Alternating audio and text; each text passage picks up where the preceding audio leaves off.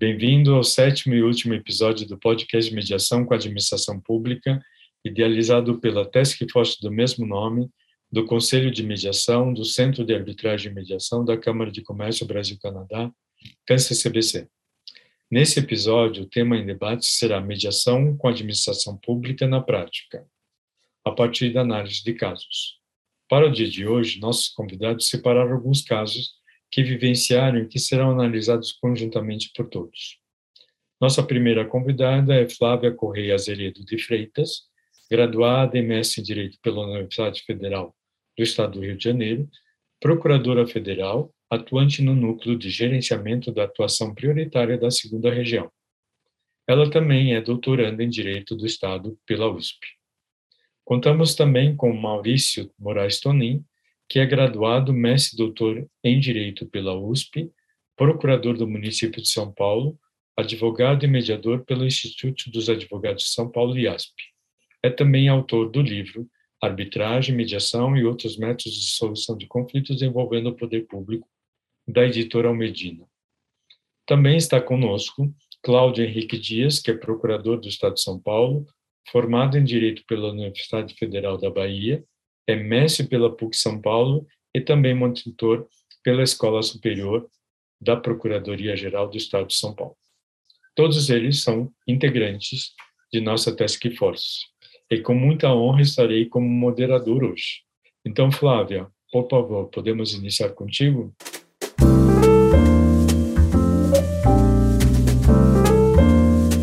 Bom dia a todos. Muito obrigada, Adolfo, pelo convite de estar aqui participando desse podcast de mediação com a administração pública, excelente iniciativa do Câncer CBC. E um prazer estar aqui na, na companhia do Maurício Tonin e do Cláudio também, eh, dois advogados públicos como eu, que são entusiastas da mediação e de demais métodos de solução adequada e consensual de conflitos.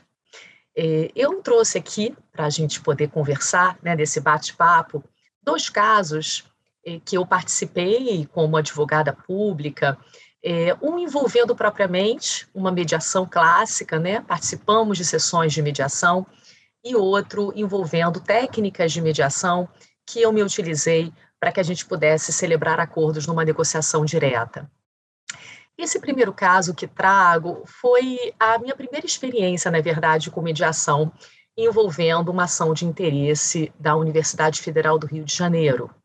Ainda que estejamos diante de um caso envolvendo eh, entidade pública, né, onde o princípio da publicidade se impõe, em respeito à confidencialidade, que é um princípio também caro à mediação, eu não abordarei detalhes do acordo, apenas pontuarei algumas questões relevantes com pertinência didática aqui para esse nosso encontro.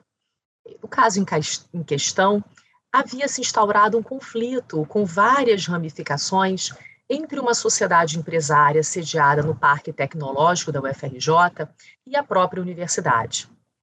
O Parque Tecnológico é uma área bem extensa, situada na Ilha do Fundão, aqui no Rio de Janeiro, que cedia empresas ligadas à tecnologia e que desenvolvem atividade econômica relacionada aos objetivos pedagógicos da universidade.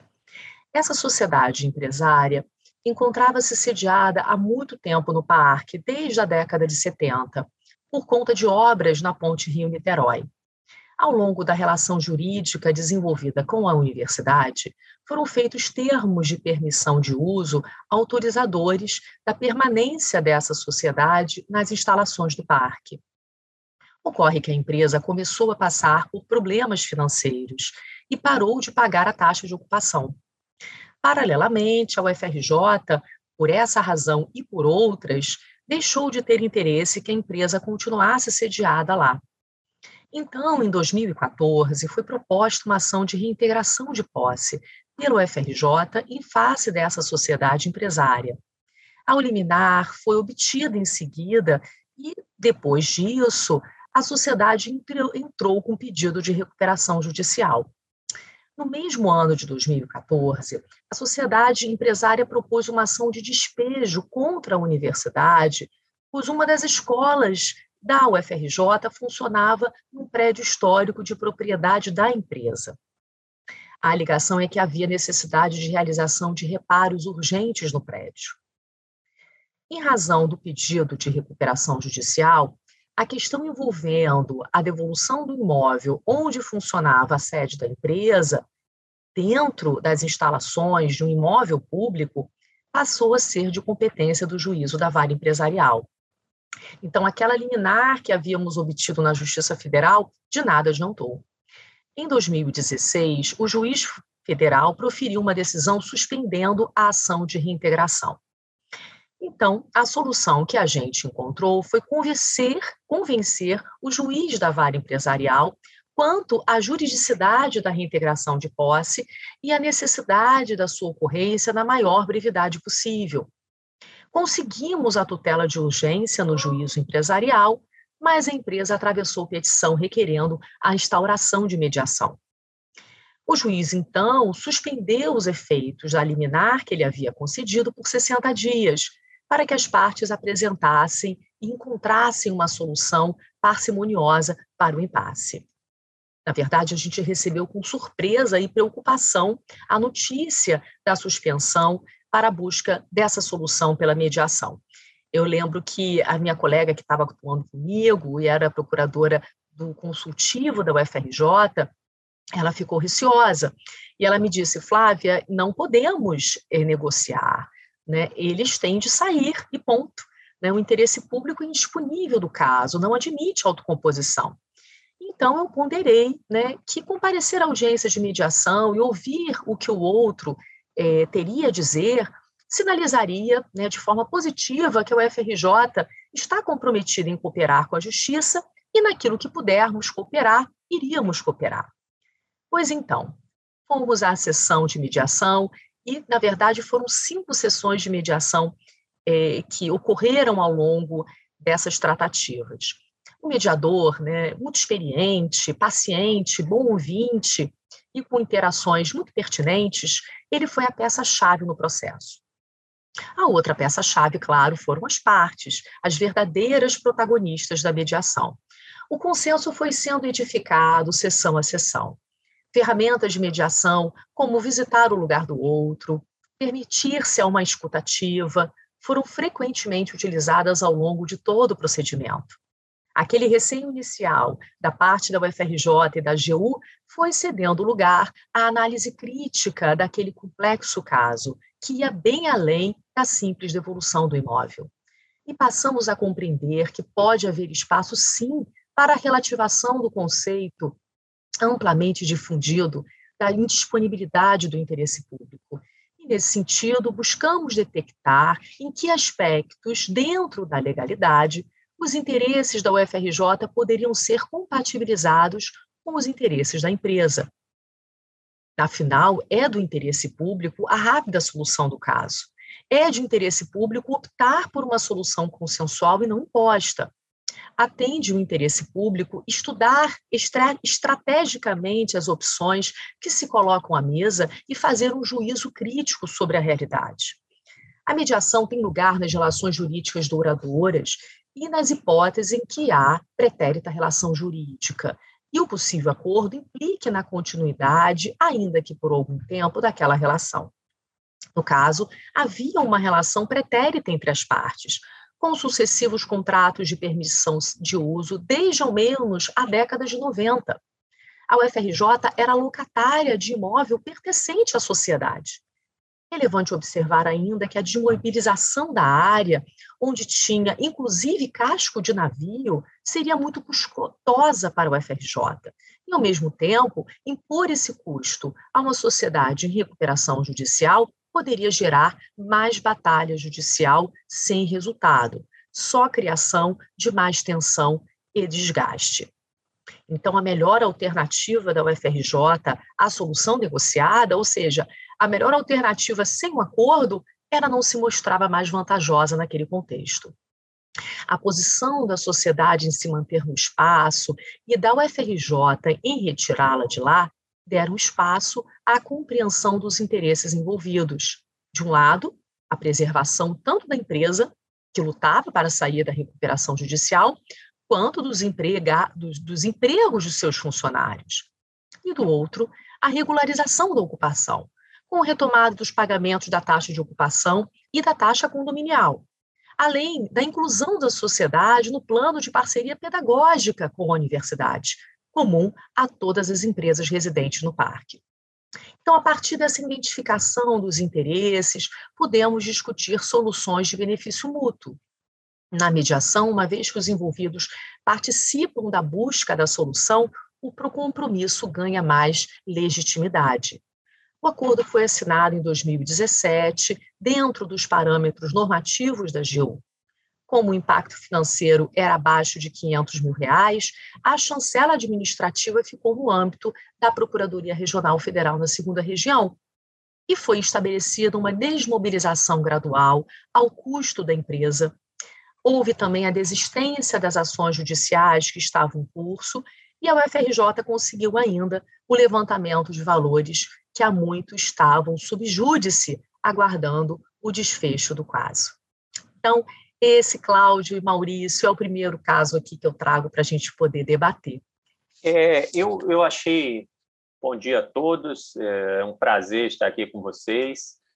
É, eu achei o caso muito interessante, Flávia, e uh, eu gostaria de saber de você se, no, no entendimento de vocês, essa mediação, ela de fato, além de permitir resolver o problema, é, o que é mais importante, talvez até, ela evitou o surgimento de problemas futuros, porque, pelo que você relatou, me parece que ainda foi mantida uma relação por um determinado período de tempo. Então, eu queria saber se, na concepção de vocês, e com base no que ocorreu na prática, isso evitou o surgimento de novos problemas e se, anteriormente à mediação, além do problema cujas ações buscavam buscavam resolver, outros problemas estavam surgindo que me parece que é um pouco inerente a uma relação conflituosa como a que você relatou. Muito boa pergunta, Cláudio. É, você sabe que depois que a gente celebrou esse acordo, é, eu não tive mais conhecimento é, de problemas que tivessem ocorrido durante a execução desse acordo. Isso é um, com certeza um bom sinal, porque se tivesse havido algum tipo de problema, naturalmente eles nos seriam reportados. Então, é, de fato, né, você, a gente se encontrava no momento é, que tanto a empresa ela tinha uma, uma, uma, uma questão que para nós era muito cara, era muito sensível, porque a UFRJ tinha uma das suas unidades ocupando um imóvel de propriedade da empresa, e, por outro lado, você tinha o FRJ querendo desmobilizar a sede da empresa eh, de uma área pública, né, de propriedade da universidade. Então, assim, a UFRJ ela tanto tinha interesse que a empresa saísse de lá, né, ou houvesse ali uma desmobilização eh, racional, né, com o retorno do pagamento das taxas de ocupação que a empresa havia é, é, suspendido, né, por conta de dificuldades financeiras, como também o FRJ tinha interesse em não sofrer qualquer tipo de represária pela sociedade empresária que era propriedade, proprietária de um imóvel em que uma das unidades da UFRJ funcionava. Então, realmente, era uma relação entre, entre a UFRJ e essa empresa que tinha vários ramos, né? ela era muito ramificada, e, e, havia sim um interesse em manter boas relações com aquela empresa. Então, de fato, a mediação ela foi muito importante por isso, porque ela não só viabilizou é, a, a, efetiva solução do conflito, tá? Conflito esse que, que, que não teve qualquer tipo de, de, de, de, de perturbação ao longo do contrato. Então, realmente, é, é, o contrato, eu digo acordo, o acordo ele foi cumprido né, de, forma, de forma tranquila e sem intercorrências, como também viabilizou a melhora das relações né, entre, entre essa empresa e a universidade, diante de todo esse contexto que eu trouxe para vocês. Então, realmente foi o melhor caminho, né? É, e a gente tem isso hoje como um case de sucesso né, com a UFRJ, e a UFRJ, ela, a partir do momento que ela vivenciou essa experiência, isso, inclusive, viabilizou né, a, a, a, o aceite pela universidade é, de uma negociação desse outro caso que eu vou trazer. Então, quando uma, uma entidade pública ela tem essa experiência bem sucedida com uma solução negociada, ela se abre melhor, ela se coloca mais disponível né, e disposta para tentar um novo acordo no outro caso. Né? Então, havia essa esse sucesso pregresso, né, desse caso aqui que eu acabei de trazer para vocês, e isso, sem dúvida, é, propiciou é, o sucesso do outro caso que eu vou trazer mais adiante. Perfeito, obrigado, Flávia. Maurício, você gostaria de fazer algum comentário? Oi, Adolfo, bom dia para você, para Flávia, para o Cláudio, bom dia aos nossos ouvintes. Eu gostei muito desse caso que a Flávia comentou, e acho que os comentários finais dela são, assim, realmente é, excepcionais na linha da gente que acredita, defende e trabalha, né, para a autocomposição de uma forma geral, sobretudo utilização da conciliação e da mediação envolvendo conflitos da administração pública. Né?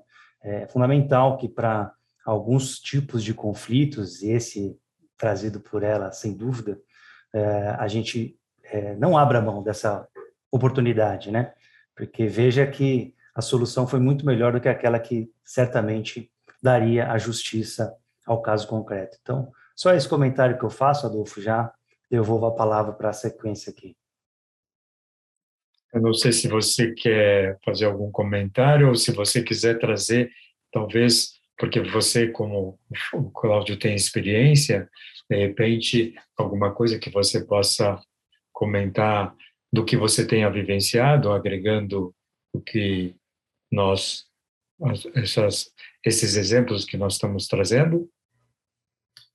Perfeito, Adolfo. Para a nossa conversa de hoje, eu também separei é, dois casos, né, assim como a Flávia, ela já comentou um deles, é, dois casos que eu, que eu atuei, eu sou procurador do município de São Paulo, né, e eu tenho atuado tanto como advogado, né, ou seja, procurador do município, né, defendendo os interesses da municipalidade, como também como mediador, né, na Câmara é, da PGM. O primeiro caso que eu vou comentar, aliás, esses dois casos, é, eles ocorreram depois do início da pandemia, ou seja, foram reuniões, né, audiências online, todas, todas eles.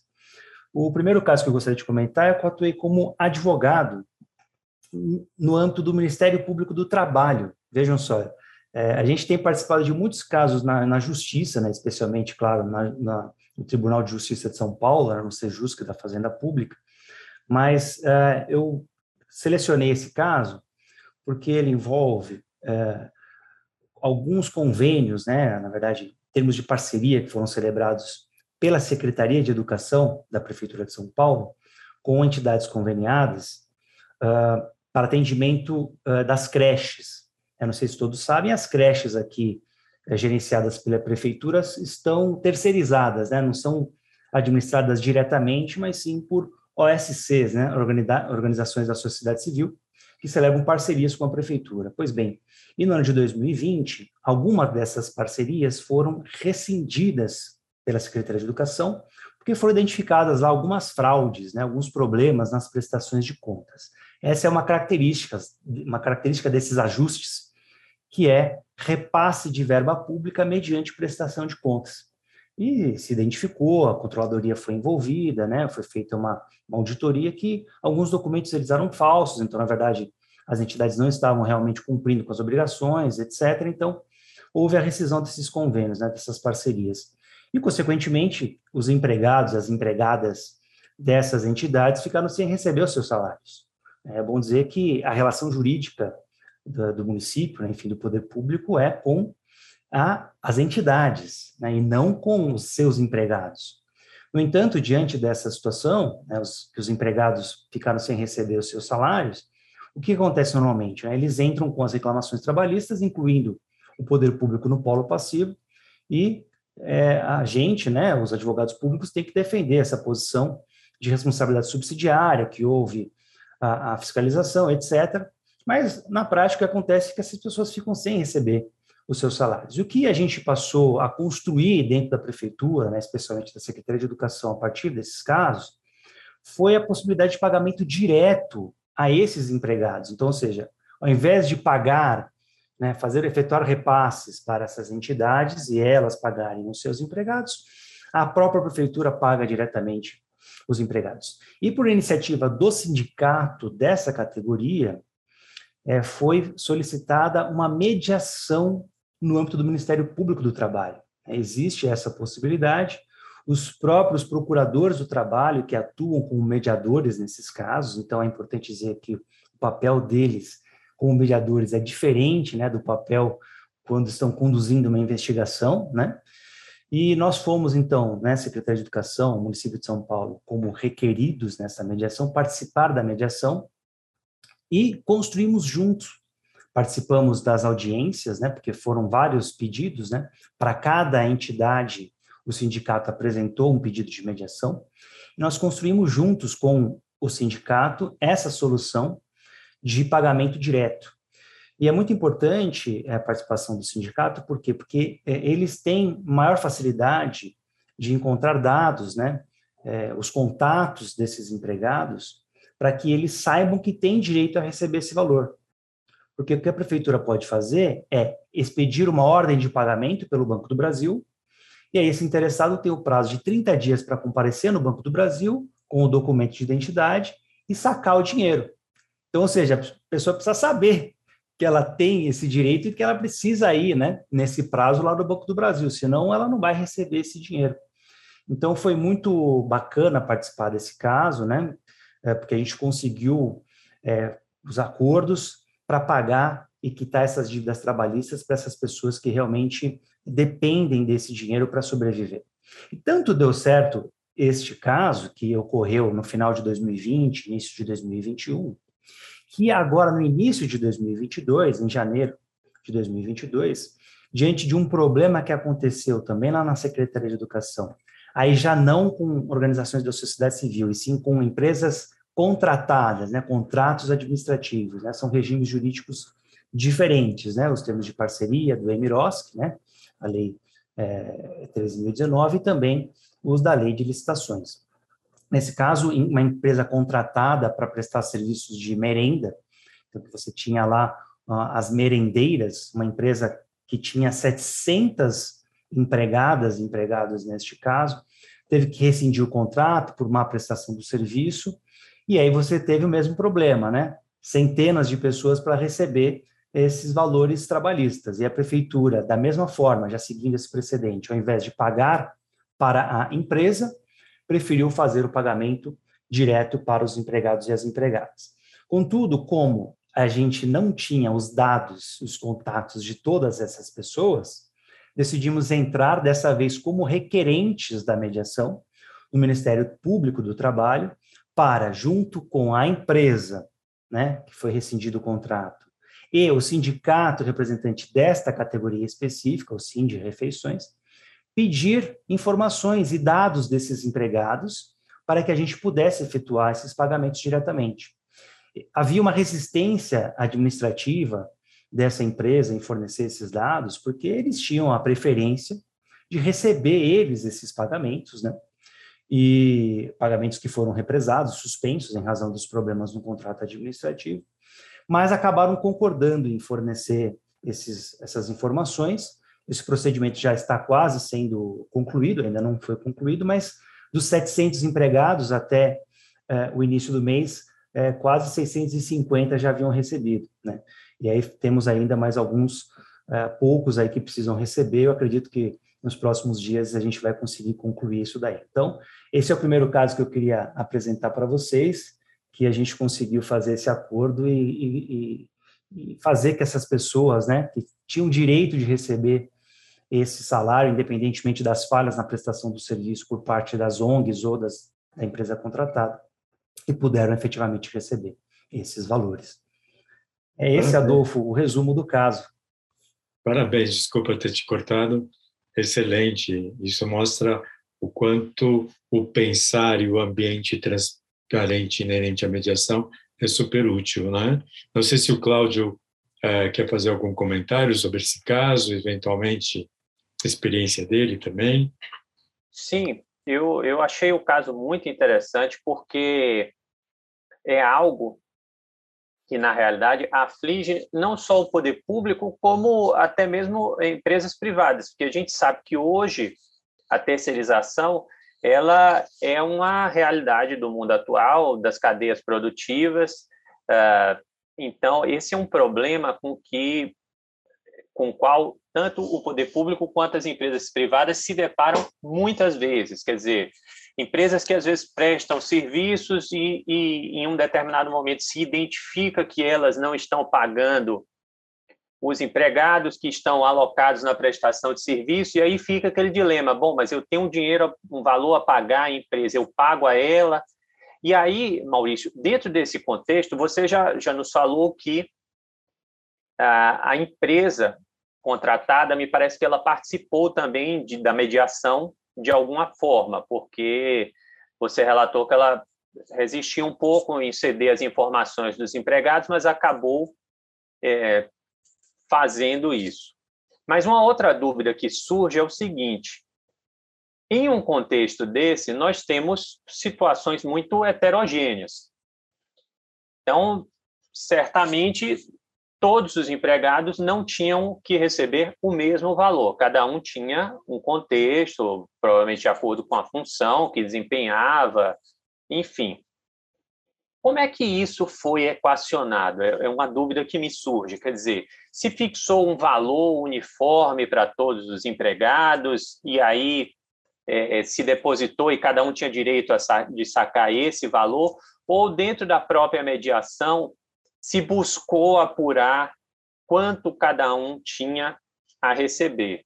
E uma outra dúvida que me surge também é quanto à empresa contratada dentro da própria mediação, ela concordou em dar quitação a esse valor, é, no tocante a esse valor que seria devido a ela, mas acabou sendo revertido aos empregados? Eu gostaria se pudesse abordar esses dois pontos, porque são dúvidas que me surgiram, mas o caso de fato é muito interessante. Muito obrigado pelas perguntas, Cláudio. É, a primeira questão que você faz, a gente percebe é, a, a, razão, né, a importância de existirem aquelas planilhas com todos os custos que para um, um, uma parceria ela é imprescindível, né, na medida em que os pagamentos eles ocorrem por prestação de contas. Então, para todos os empregados existia lá uma, uma planilha com os valores e com os direitos trabalhistas que eles tinham direito. Então, isso já estava totalmente planilhado pela própria área administrativa da Secretaria de Educação, tanto nos, no, nos casos das organizações da sociedade civil, que era uma coordenadoria específica, quanto no caso do contrato administrativo, que era outra é, coordenadoria, mas a área administrativa possuía esses dados todos planilhados. É, então, não, não, houve dificuldade de identificar qual que era o valor que cada empregado deveria receber, inclusive com é, um terço de férias e algumas verbas que foram pagas. É, não foram pagas verbas, verbas rescisórias por um entendimento administrativo, jurídico nosso, foram pagas apenas os, as verbas salariais é, para os meses que estavam em aberto. Tá? Então, em relação a essa primeira pergunta, não houve negociação exatamente na mediação sobre os valores, mas sim sobre os dados de cada uma dessas pessoas para que elas pudessem sacar é, os seus salários no Banco do Brasil. É, nos primeiros casos em que a gente, município, constou como requerido, as organizações da sociedade civil não participaram é, da mediação. E a gente já imaginava que isso iria acontecer, é claro, né? Elas fraudaram documentos, né? Provavelmente cometeram crimes. Então, elas receberam o convite e não compareceram. Por isso que a negociação foi feita diretamente com o sindicato requerente. Já no caso em que a gente participou como é, requerente, né, no caso das merendeiras, a, a empresa participou e a participação dela era muito importante porque é ela que detinha os dados de quase de 700 pessoas, né? O sindicato não conseguiria levantar a documentação e essas informações com facilidade.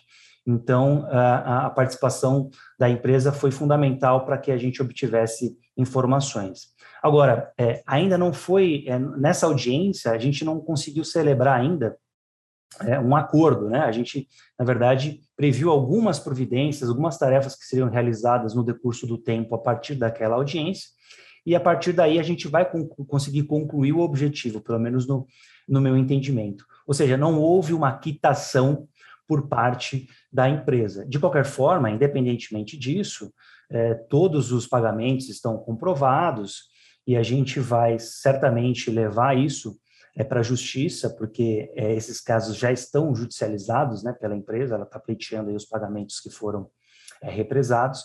E, inclusive, até com ordem judicial, a gente é, efetuou esses pagamentos. Então, independentemente de quitação, a gente vai conseguir comprovar que esses valores, se é que a empresa tem direito a receber alguma coisa, eles serão debitados de eventual é, pagamentos posteriores a serem determinados pela justiça. Mas é uma ótima pergunta. É, se a gente pudesse celebrar né, o, o, acordo na audiência, essa seria uma cláusula muito importante de ser inserida no, no ajuste. Muito bom. Não sei se satisfez a, a resposta, Cláudio, não sei se teria algum comentário, mas de qualquer forma, acho que aponta para um, para um caminho que é uma preocupação do agente público sempre, né, para os órgãos de controle. Né? Então, essa é uma, uma, um grande desafio que mediação aponta e acho que talvez uma dificuldade para o agente público. Não sei quem gostaria avançamos sobre outro exemplo da Flávia ou o, o Cláudio gostaria de comentar? Ok, Flávia, então, contigo. Obrigada, Adolfo. É, apenas assim para fazer um registro a respeito do caso que o Maurício trouxe, antes de entrar nesse meu segundo caso, é, eu vejo quanto é, a análise da vantajosidade né, da celebração célere, né, é, é, efetiva e adequada desse conflito, ela perpassa né, pela, pela, pela atuação do advogado público. Né? Então, assim, o Maurício nos trouxe um exemplo, é aquele meu exemplo também, é, a gente pode também deduzir essa conclusão, que ali, né, ainda que tenha havido o pagamento integral dos salários, né, não tenha havido um deságio, mas ainda assim houve uma vantajosidade é, econômica no fato de ser pago esses valores de forma célere, né, porque aí a correção monetária, juros, né, isso é, não se prolonga e amplia e aumenta o débito. Né? E, além disso, uma vantajosidade social, né, de, de, de, haver ali o pagamento né, e pacificação ali daquelas relações, das pessoas que estavam é, com seus salários atrasados. Então, é, eu vejo que há muitas vertentes né, e aspectos da vantajosidade na solução de, uma, de, uma, de, uma, de um conflito de forma consensual.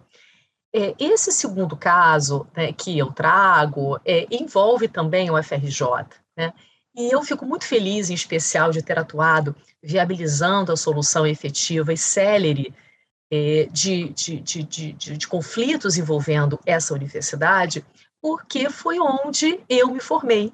Né? É, então, além de todas as causas né, que eu atuei e ganhei em favor da universidade, ou que impedi né, o dispêndio de recursos públicos de modo antijurídico, é, esses exemplos, né, eles me agradam de uma forma especial, porque constituem exemplos de solução adequada e consensual de conflitos em benefício é, da universidade onde me formei. E esse caso, é, eu e meus colegas do Núcleo de Atuação Prioritária em Matéria Administrativa, éramos cinco procuradores na época, a gente atuou de modo coordenado. Né? E, e além disso, é, uh, era, como eram muitas ações, né? cada um ficou responsável pela condução de cerca de três a cinco ações.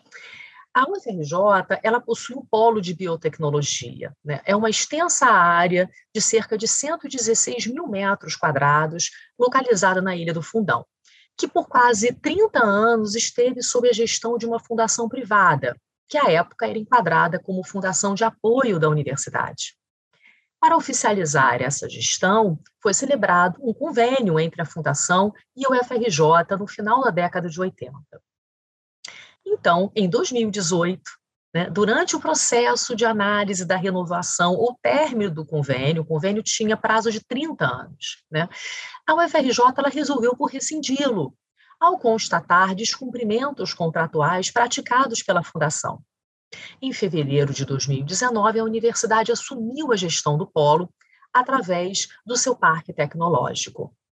O Parque Tecnológico da UFRJ, como disse no exemplo anterior, é um ambiente de inovação dentro da universidade, que permite a interação entre a universidade e as empresas, transformando o conhecimento em emprego e renda e oferecendo produtos e serviços inovadores para a sociedade. Ao tempo da assunção pela UFRJ, a administração do local, havia 34 empresas lá instaladas, que passaram por um processo de transição, pelo qual foram concedidas permissões de uso precárias pelo prazo de um ano. O objetivo da universidade, com essa medida, era, segundo as diretrizes do seu conselho universitário, desocupar por completo a área para a realização de obras de adequação de acordo com as normas já vigentes para o parque tecnológico, e, posteriormente, licitar os espaços para atrair novas empresas, que efetivamente estivessem alinhadas com os propósitos institucionais da universidade. Ao final daquele prazo de um ano da permissão de uso precária, algumas empresas entregaram as áreas por elas ocupadas sem questionamentos. Contudo, cerca de 20, 22 empresas se recusaram a sair. Segundo elas, uma das portarias emitidas pela universidade durante a transição permitia um entendimento segundo o qual a desocupação apenas seria exigida após a finalização do procedimento licitatório. Então, a gente tinha ali, inclusive, uma, uma, uma, uma questão que envolvia comunicação. As empresas haviam interpretado né, os atos da universidade de uma forma que a universidade não entendia que essa era a interpretação mais adequada. Além disso, né, elas trouxeram ao debate temas importantes, como a função social da empresa, que as empresas é, efetuaram benfeitorias no local, e, nesse sentido, elas deveriam ser ressarcidas. Né? Além disso, trouxeram eh, a legislação sobre o marco legal da inovação tecnológica, que permitiria a permanência delas lá sem licitação prévia. Então, a discussão ela acabou sendo levada ao Poder Judiciário, que concedeu liminares impedindo a reintegração pretendida pela UFRJ no início de 2020. As primeiras ações elas surgiram entre dezembro de 2019 e fevereiro de 2020. E as liminares né, foram concedidas praticamente todas por um mesmo juiz em razão da prevenção. Eu me lembro que na segunda vez que fui despachar com esse juiz, entre janeiro e fevereiro de 2020, já na posição processual desfavorável, né, em razão das liminares, eu propus um cronograma de audiências de conciliação. Já sabíamos que a saída conciliatória poderia ser o melhor caminho, porque posse é um tema delicado, é um tema espinhoso, e ali estávamos a discutir posse de empresas que se encontravam estabelecidas em um imóvel público há 10, 20, algumas há 30 anos. Então, sem dúvida, era um grande desafio. Então, quando fui ao juízo, propus esse cronograma com vistas à reunião em uma mesma audiência de empresas que tivessem semelhanças entre si, ou seja, quer em razão do tipo de imóvel ocupado, algumas ocupavam galpão, outras sala comercial, outras terreno, né? É, algumas se encontravam adimplentes, outras não, com a taxa de ocupação e com a taxa de serviço. Enfim, então houve ali essa proposta para que a gente reunisse né, em audiências apartadas empresas que guardassem similitudes entre si. No entanto, veio a pandemia e aquelas audiências que haviam sido marcadas foram todas canceladas. Então, a situação da UFRJ e nossa, né, da AGU, naturalmente, ficou mais complicada ainda. Os nossos agravos que a gente tinha interposto em face daquelas liminares, eles não tiveram o efeito suspensivo acolhido. Além disso, não havia perspectiva de a realização de audiências de conciliação a curto prazo. As primeiras audiências elas só viriam ocorrer em setembro de 2020. Então, nossa BATNA, né, que é a melhor alternativa ao acordo negociado, não era das melhores. Precisávamos ser proativos e buscar a negociação direta com as empresas. E assim foi feito. Eu assumi o papel de interlocutora inicial com o Poder Judiciário e com o escritório de advogados que representava a maioria das empresas. Peguei o e-mail de uns advogados nos autos e enviei uma mensagem. Isso, eu me lembro, foi no dia 2 de junho de 2020. disse que era uma das representantes judiciais da UFRJ nas ações do Polo, juntamente com outros quatro colegas, e que nós, os procuradores, percebemos que o conflito envolvendo as empresas ocupantes do polo e a UFRJ vinha tomando proporções cada vez maiores e que acreditávamos que seria útil abrir um canal de diálogo direto que, caso ele tivesse também interesse, era só me retornar. Como ele não respondeu, eu enviei novamente um outro e-mail, 15 dias depois. Dei o benefício da dúvida introduzir a nova mensagem no sentido de que poderia ter havido algum problema na comunicação, para que é, ele não tivesse recebido, né, para que eu não tivesse recebido o retorno deles. Então ele me respondeu no mesmo dia, pediu desculpas, disse que a mensagem tinha caído na caixa de spam e agendamos uma primeira conversa.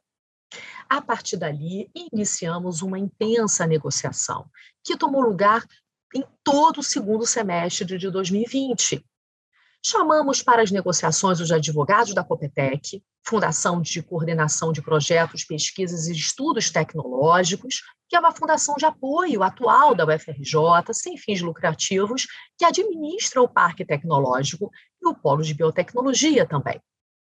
A participação deles era indispensável, porque o UFRJ, quando passou a gerir o espaço, o fez por meio desse seu parque tecnológico, e o parque, uma vez sendo administrado por essa fundação de apoio, também passou a administrar o polo. Temos aí né, um caso clássico de rede de pertinência numa, numa, numa, numa, numa negociação, e que também é, um, é uma ferramenta importante da mediação de conflitos. Né? Análise dessa rede de pertinência. As empresas, assim, além da taxa de ocupação, elas também passaram a pagar taxa de serviço em razão desses serviços condominiais indivisíveis prestados pelo polo. A iniciativa, ela corroborada pelo artigo 3 do Código de Processo Civil, tinha por propósito último a obtenção do consenso, que atendesse em igual medida os interesses de todos os envolvidos, atendidas suas especificidades naturalmente, evitando, por conseguinte, a escalada de um conflito que nem o FRJ, nem a Copetec e nem as empresas ocupantes objetivavam, como se revelou ao final. Então, pela UFRJ, havia um interesse em garantir a desocupação de forma ordeira e pacífica, dentro de um lapso temporal que não prejudicasse o cronograma para início das obras, bem como havia um interesse da universidade no pagamento de taxas de uso eventualmente em atraso por parte de algumas ocupantes.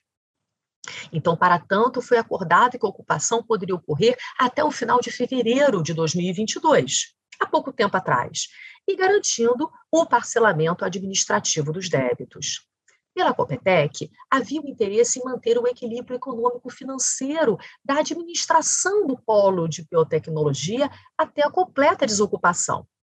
Então, assim, uma vez acertado quais empresas permaneceriam até o prazo final, a taxa ela foi recalculada considerando esse cenário e garantindo seu pagamento até o total da desocupação. E, finalmente, né, houve o atendimento de múltiplos interesses manifestados pelas empresas, as quais foram ouvidas durante toda a negociação, destacando-se os seguintes pontos acordados desnecessidade de demolição de instalações, as empresas não precisaram arcar com os custos de uma demolição de estruturas. Emissão de carta de recomendação pelo FRJ, uma vez que muitas ali né, tinham interesse é, de, de obter essa recomendação de uma universidade tão renomada como o FRJ, aprimoramento na prestação dos serviços condominiais prestados pela Copetec. Havia uma crítica por parte de algumas empresas de que esses serviços é, condominiais não estavam sendo prestados a contento, e aí, nesse sentido, a gente fez ajustes para que eles viessem a ser prestados de forma mais adequada. E também parcelamento de eventuais débitos das empresas em conformidade com normativos da AGU. A AGU conta hoje com uma ampla gama de normativos que permite a recuperação eh, de seus créditos de forma parcelada, dando descontos. Então, realmente, eh, há uma segurança jurídica para a gente trabalhar, inclusive em termos de negociação de débitos. A complexidade do caso, para além da multiplicidade dos interesses envolvidos, como os acabamos né, de, de, ouvir, residia também na discussão possessória, né? desocupação de empresas que mantinham ali seu negócio há muitas décadas, as quais ainda passaram a enfrentar dificuldades financeiras por conta da pandemia. Então, nesse contexto, observo que, ainda que a parceria com o Poder Judiciário no curso das tratativas foi de fundamental importância, pois houve casos em que a negociação direta não trouxe o resultado esperado, tendo sido necessárias pontuais decisões judiciais para estimular o espírito colaborativo. Então, com o sucesso das negociações, vejo que em né, matéria de negociação de conflitos, perseverar é preciso. Né? Chegar ao final de uma negociação como essa, com 100% de acordos firmados, né, em plena pandemia, né, com todas as dificuldades dela decorrentes, nos faz reconhecer a importância da perseverança e da assunção de responsabilidades. A melhor forma de iniciar o processo de resolução consensual de um conflito, especialmente complexo como esse, é a partir da compreensão da nossa parcela de responsabilidade sobre ele. Apenas quando assumimos para nós essa responsabilidade, como fizemos, passamos a ter condições de atuar efetivamente para o encontro de uma solução e avaliar que melhor do que imposta é a solução negociada. Então, recentemente, eu recebi um feedback do Parque Tecnológico, haja vista que o prazo final concedido para desocupação ocorreu recentemente, em 2 de março de 2022. Dos 20 acordos, 22 acordos celebrados, apenas uma empresa descumpriu de modo deliberado. Digo deliberado porque essa sociedade empresária não procurou o que era o FRJ, que é o Parque Tecnológico, para aditar o acordo, buscando fixar um novo prazo para desocupação, por exemplo. Outras quatro empresas tiveram essa iniciativa, foram até o FRJ para buscar a celebração de um novo ajuste, né, expondo suas dificuldades para cumpri-lo. Então, esses casos, naturalmente, ainda que importe em um descumprimento, eles serão tratados de modo diferenciado em comparação àquela empresa que descumpriu de forma deliberada.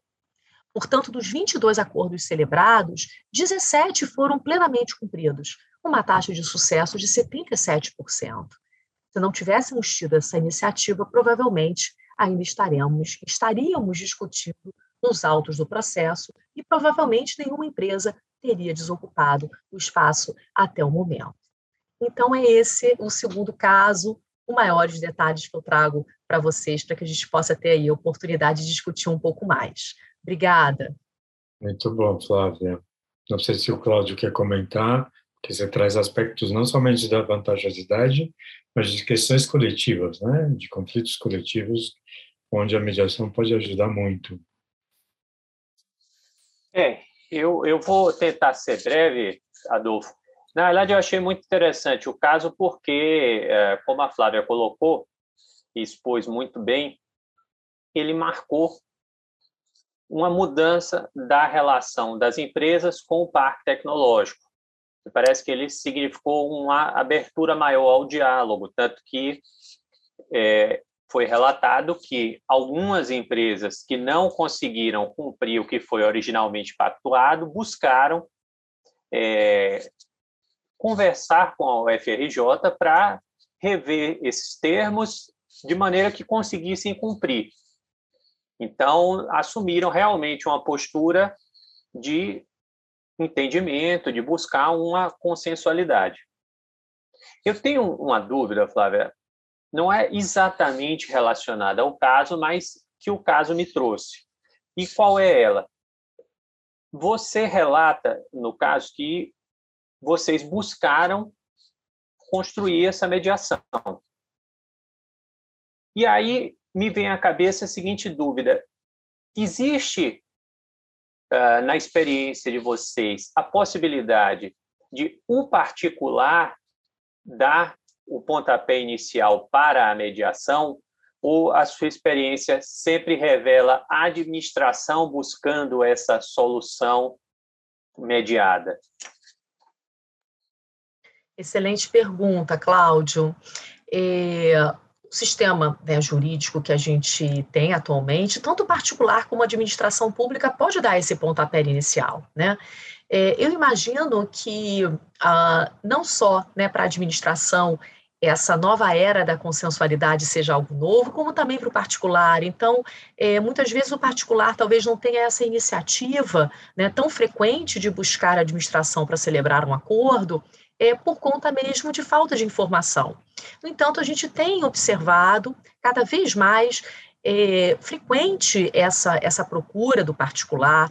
Lá na Procuradoria Regional Federal da Segunda Região, é, a nossa, nosso, nosso, nosso departamento de cobrança, ele recebe os particulares, as pessoas vão até a Procuradoria é, buscar uma, uma transação com relação ao débito que a pessoa tenha.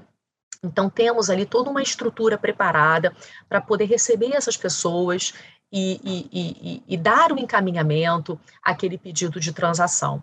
É, nesse caso específico, realmente a iniciativa partiu de nós, né, porque estávamos em uma posição jurídico-processual de desvantagem. Então, é, é, havia ali né, a, a, o próprio contexto do caso é, fez com que fôssemos mais proativos. Então, realmente, isso depende de caso a caso, né? É, e, e, você veja que o caso anterior, como era a empresa que estava numa posição é, jurídico-processual de desvantagem, foi ela que pediu a mediação. Né? Não que isso, claro, seja regra, mas é curioso que nesses dois exemplos que eu trouxe, a iniciativa partiu de quem estava numa posição de desvantagem, né? precisando realmente mudar um pouco ali a ordem dos fatores para poder melhorar a sua posição. E foi o que aconteceu.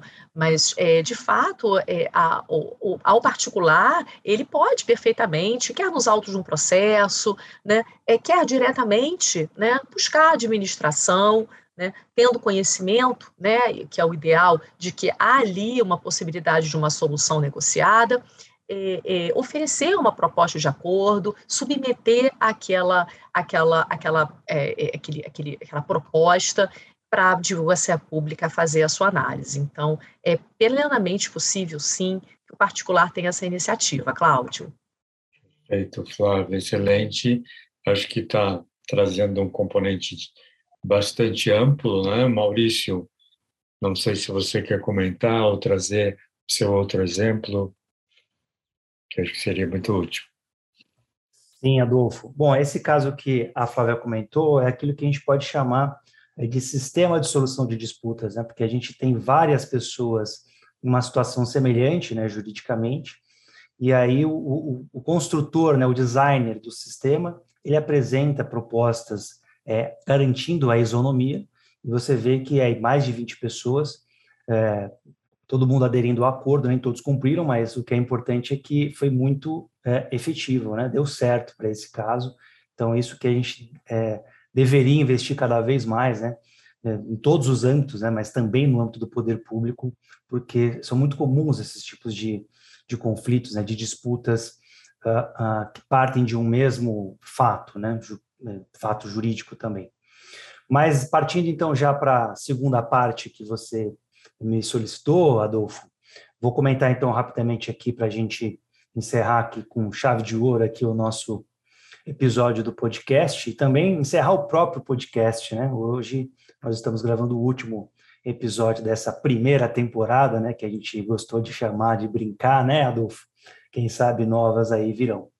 O caso que eu separei, como eu havia mencionado no início, eu atuei como mediador de conflitos. Né? A Procuradoria-Geral do Município de São Paulo possui uma Câmara Administrativa de Conciliação que atua é, prioritariamente, ou na verdade exclusivamente, em, em, conflitos entre entes da própria administração pública municipal.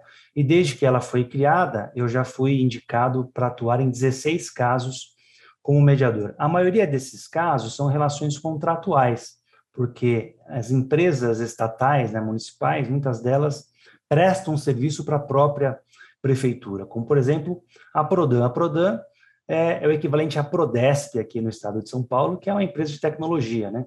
que presta serviços de, de, de, de tecnologia, de acesso à internet, suporte dos sistemas, os diversos sistemas que existem. Então, a maioria dos casos que eu atuei foram é, da Prodan em discussões contratuais. Mas o caso que eu separei para comentar aqui, ele envolve a SP Trans, né, que é a São Paulo Transportes, que gerencia todo o transporte coletivo sobre rodas aqui na cidade de São Paulo, e a CIURB, que é, integra a administração direta, que é a Secretaria de Infraestrutura Urbana e Obras.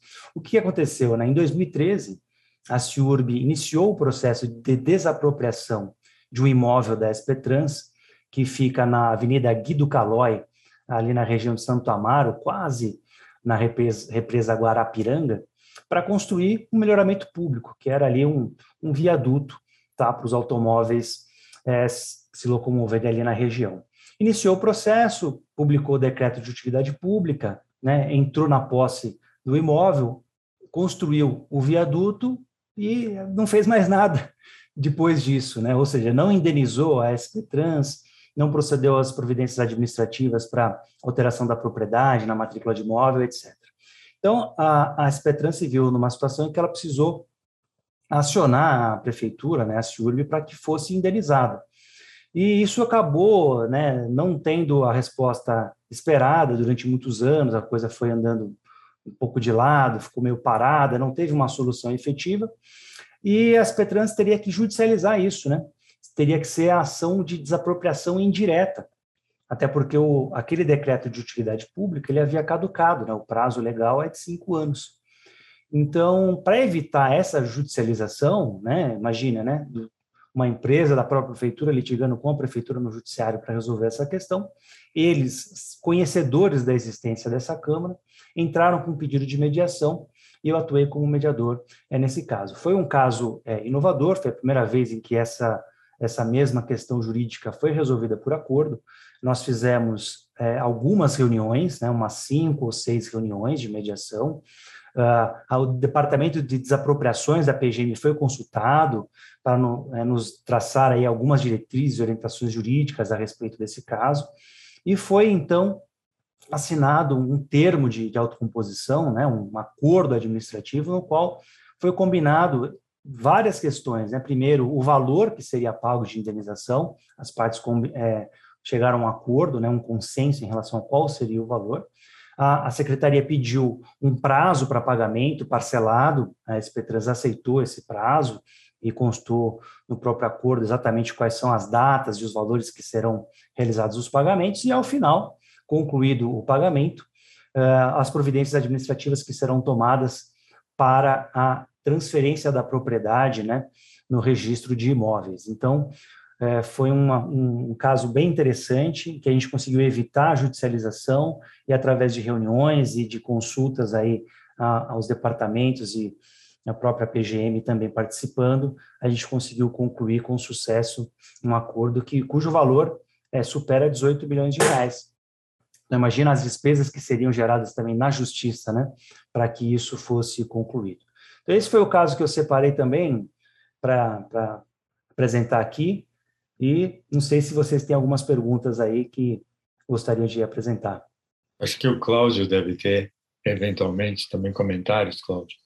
Eu tenho, tenho uma pergunta, Maurício, que realmente esse caso é interessante porque, uh, em uma primeira visão, é, é como você falou, seria algo um tanto quanto inusitado. Uma empresa ligada à prefeitura processando a própria prefeitura, é, e aí me surge a seguinte questão: bom, são todos administração direta, administração indireta. Teoricamente, isso poderia ser resolvido internamente. Uh, e não foi. Então, a dúvida que eu lhe trago é a seguinte: se, no seu entendimento, o fato de ter sido instaurada uma mediação fez com que as partes elas estivessem mais propensas a buscar uma solução consensual dessa questão e, em caso de resposta positiva, por que você acha que isso ocorreu? Porque, como nós já dissemos, isso já poderia ter sido resolvido anteriormente num diálogo interno da administração. Excelente pergunta, Cláudio. Veja que é, quando eu descrevi o caso, eu disse, né, a SPETRANS ela estava acionando, expedindo ofícios, né, administrativamente ela estava se movimentando para tentar resolver isso, mas isso não, não, gerou resultado. E a mediação proporciona isso. É, para as pessoas que não, não conhecem, me perguntam, eu falo, a mediação é uma conversa organizada. Claro que é muito mais do que isso, né, mas assim, para tentar facilitar a compreensão. É uma conversa organizada, não é aquela reunião que a gente fica uma hora, muitas vezes, né? Uma hora numa reunião que a gente sai e fala, poxa, essa reunião poderia ter sido substituída por um e-mail, né? Que eu teria lido em um minuto. Não. A gente é, e, e aí está a importância do papel também do mediador. Claro, participação das partes de forma colaborativa, né? Muito importante, isso aconteceu, mas muito também por conta do papel do mediador, que tem que organizar, então, nessa né, conversa, é uma conversa organizada, cabe ao mediador organizar. E eu costumo trabalhar como mediador, neste caso, em tantos outros, sempre é, fazendo constar das atas de reunião, e toda reunião tem uma ata, quais são as tarefas que devem ser cumpridas por cada uma das partes, em qual prazo, e já agendando uma reunião seguinte. Isso acaba forçando, entre aspas, né, as, a, as pessoas envolvidas a tomar realmente providências internas, porque ela sabe que naquela próxima reunião ela não vai poder aparecer lá e falar assim, poxa, não vi, não deu tempo. Não, ela vai ter que trazer uma resposta para aquela tarefa que ela foi encarregada de resolver. E assim, aos poucos, em cada reunião, você vai avançando nas negociações, vai resolvendo um problema, resolve um problema, parte para o próximo e assim por diante. E em alguns meses, foram poucos meses, talvez aí uns seis meses, a gente conseguiu concluir essa mediação com um acordo assinado pelo secretário e pelos diretores da SPTrans, que em quase nove anos não tinham sido resolvidos administrativamente. Então, é, sem dúvida, a mediação foi fundamental, aí o procedimento da mediação, para que isso acontecesse de forma frutífera, Cláudio. Muito bom. Obrigado, Maurício. Obrigado, Cláudio. Obrigado, Flávia. Não sei se a gente poderia pensar em, em uma palavra, muito rapidamente, de cada um de vocês, a respeito do tema mediação com a administração pública, mas muito pontualmente para a gente poder encerrar esse, como lembrou o Maurício, esse último episódio dessa primeira temporada da nossa Task Force. Podemos iniciar com o Cláudio, depois seguimos com o Maurício, depois a Flávia, e aí eu concluo. Pode ser? Então, Cláudio, muito pontualmente, por favor. A, palavra que me vem à cabeça é solução. E explico em muito brevemente no sentido de que os casos que foram trazidos aqui, eles mostram a mediação como uma ferramenta para a solução de problemas da administração, alguns, em alguns casos problemas que já duravam alguns anos e em outros casos problemas que poderiam vir a se protrair no tempo e que foram resolvidos antes do seu surgimento, como foi o exemplo que o Maurício trouxe da uh, mediação realizada pelo Ministério Público do Trabalho. Perfeito. Adolfo, eu selecionei a palavra divulgação. Pensei aqui rapidamente, né? Divulgação. E esse podcast, ele tem esse, esse objetivo fundamental, né? Justamente divulgar essas informações né, que estamos trazendo nesses episódios para né, as pessoas saberem que existe, qual que está regulamentado em lei e que já está acontecendo na prática para os casos adequados e quem sabe então é, ajudar aí muitas pessoas a resolverem seus conflitos envolvendo a administração pública também dessa forma. Perfeito. Muito bom. Adolfo, a palavra que eu escolhi foi eficiência. Uhum. Uh, todos esses exemplos aqui que a gente trouxe nos mostrou o quanto o interesse público foi atingido, né, é, mirando o princípio da eficiência constitucionalmente assegurado. Né? Uh, ali, né, a gente vê que hoje a, a, o significado de interesse público, ele foi reconfigurado, né? Então, é possível, sim, por meio de técnicas de negociação, por meio de uma solução consensual, atingir aquele interesse público sem perder de vista a eficiência, quer pela vantajosidade financeira, com deságio ou com a rápida celebração do litígio, e evitando, nesse sentido, pagamento de, de, de, de, juros e de correção monetárias, que poderia é, aumentar o, o, o, débito, né?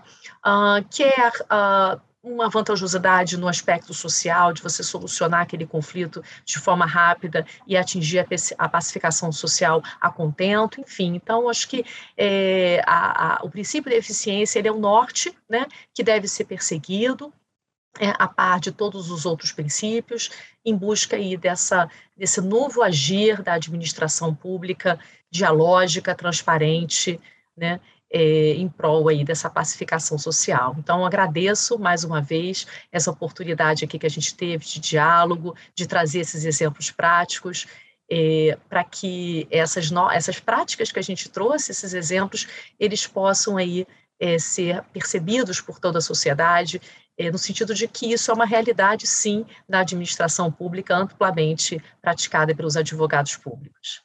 Perfeito. Bom, acho que a gente só tem a agradecer vocês, não somente pelas últimas palavras, mas por tudo, porque é, acho que com esse encontro nós acabamos pontuando e tocando em todos, todos os temas dos, dos seis episódios anteriores, né? desde o, da perspectiva da, do questionamento sobre a indisponibilidade dos, do interesse público, a perspectiva do, que eu chamo já de princípio da consensualidade na administração pública, como fazer ou como encaminhar a mediação, né, no contexto com a administração pública, a responsabilidade que inerente e os órgãos de controle que são fundamentais, né? Então queria parabenizar pela conversa de vocês, é, da nossa conversa, desculpa, perdão, e agradecer a, a colaboração e acho que estamos juntos nessa empreitada e agradeço muito o Câncer CBC pela essa oportunidade que foi dada a nós pela Task Force com a administração pública trazer componentes sobretudo práticos que foi nosso objetivo hoje. Muito obrigado. Obrigado, Adolfo. Bom dia a todos. Obrigada, Adolfo. Bom dia a todos. Obrigado, Adolfo. Bom dia, boa tarde, boa noite a quem estiver escutando em turnos diversos. Uh, e um grande abraço a todos.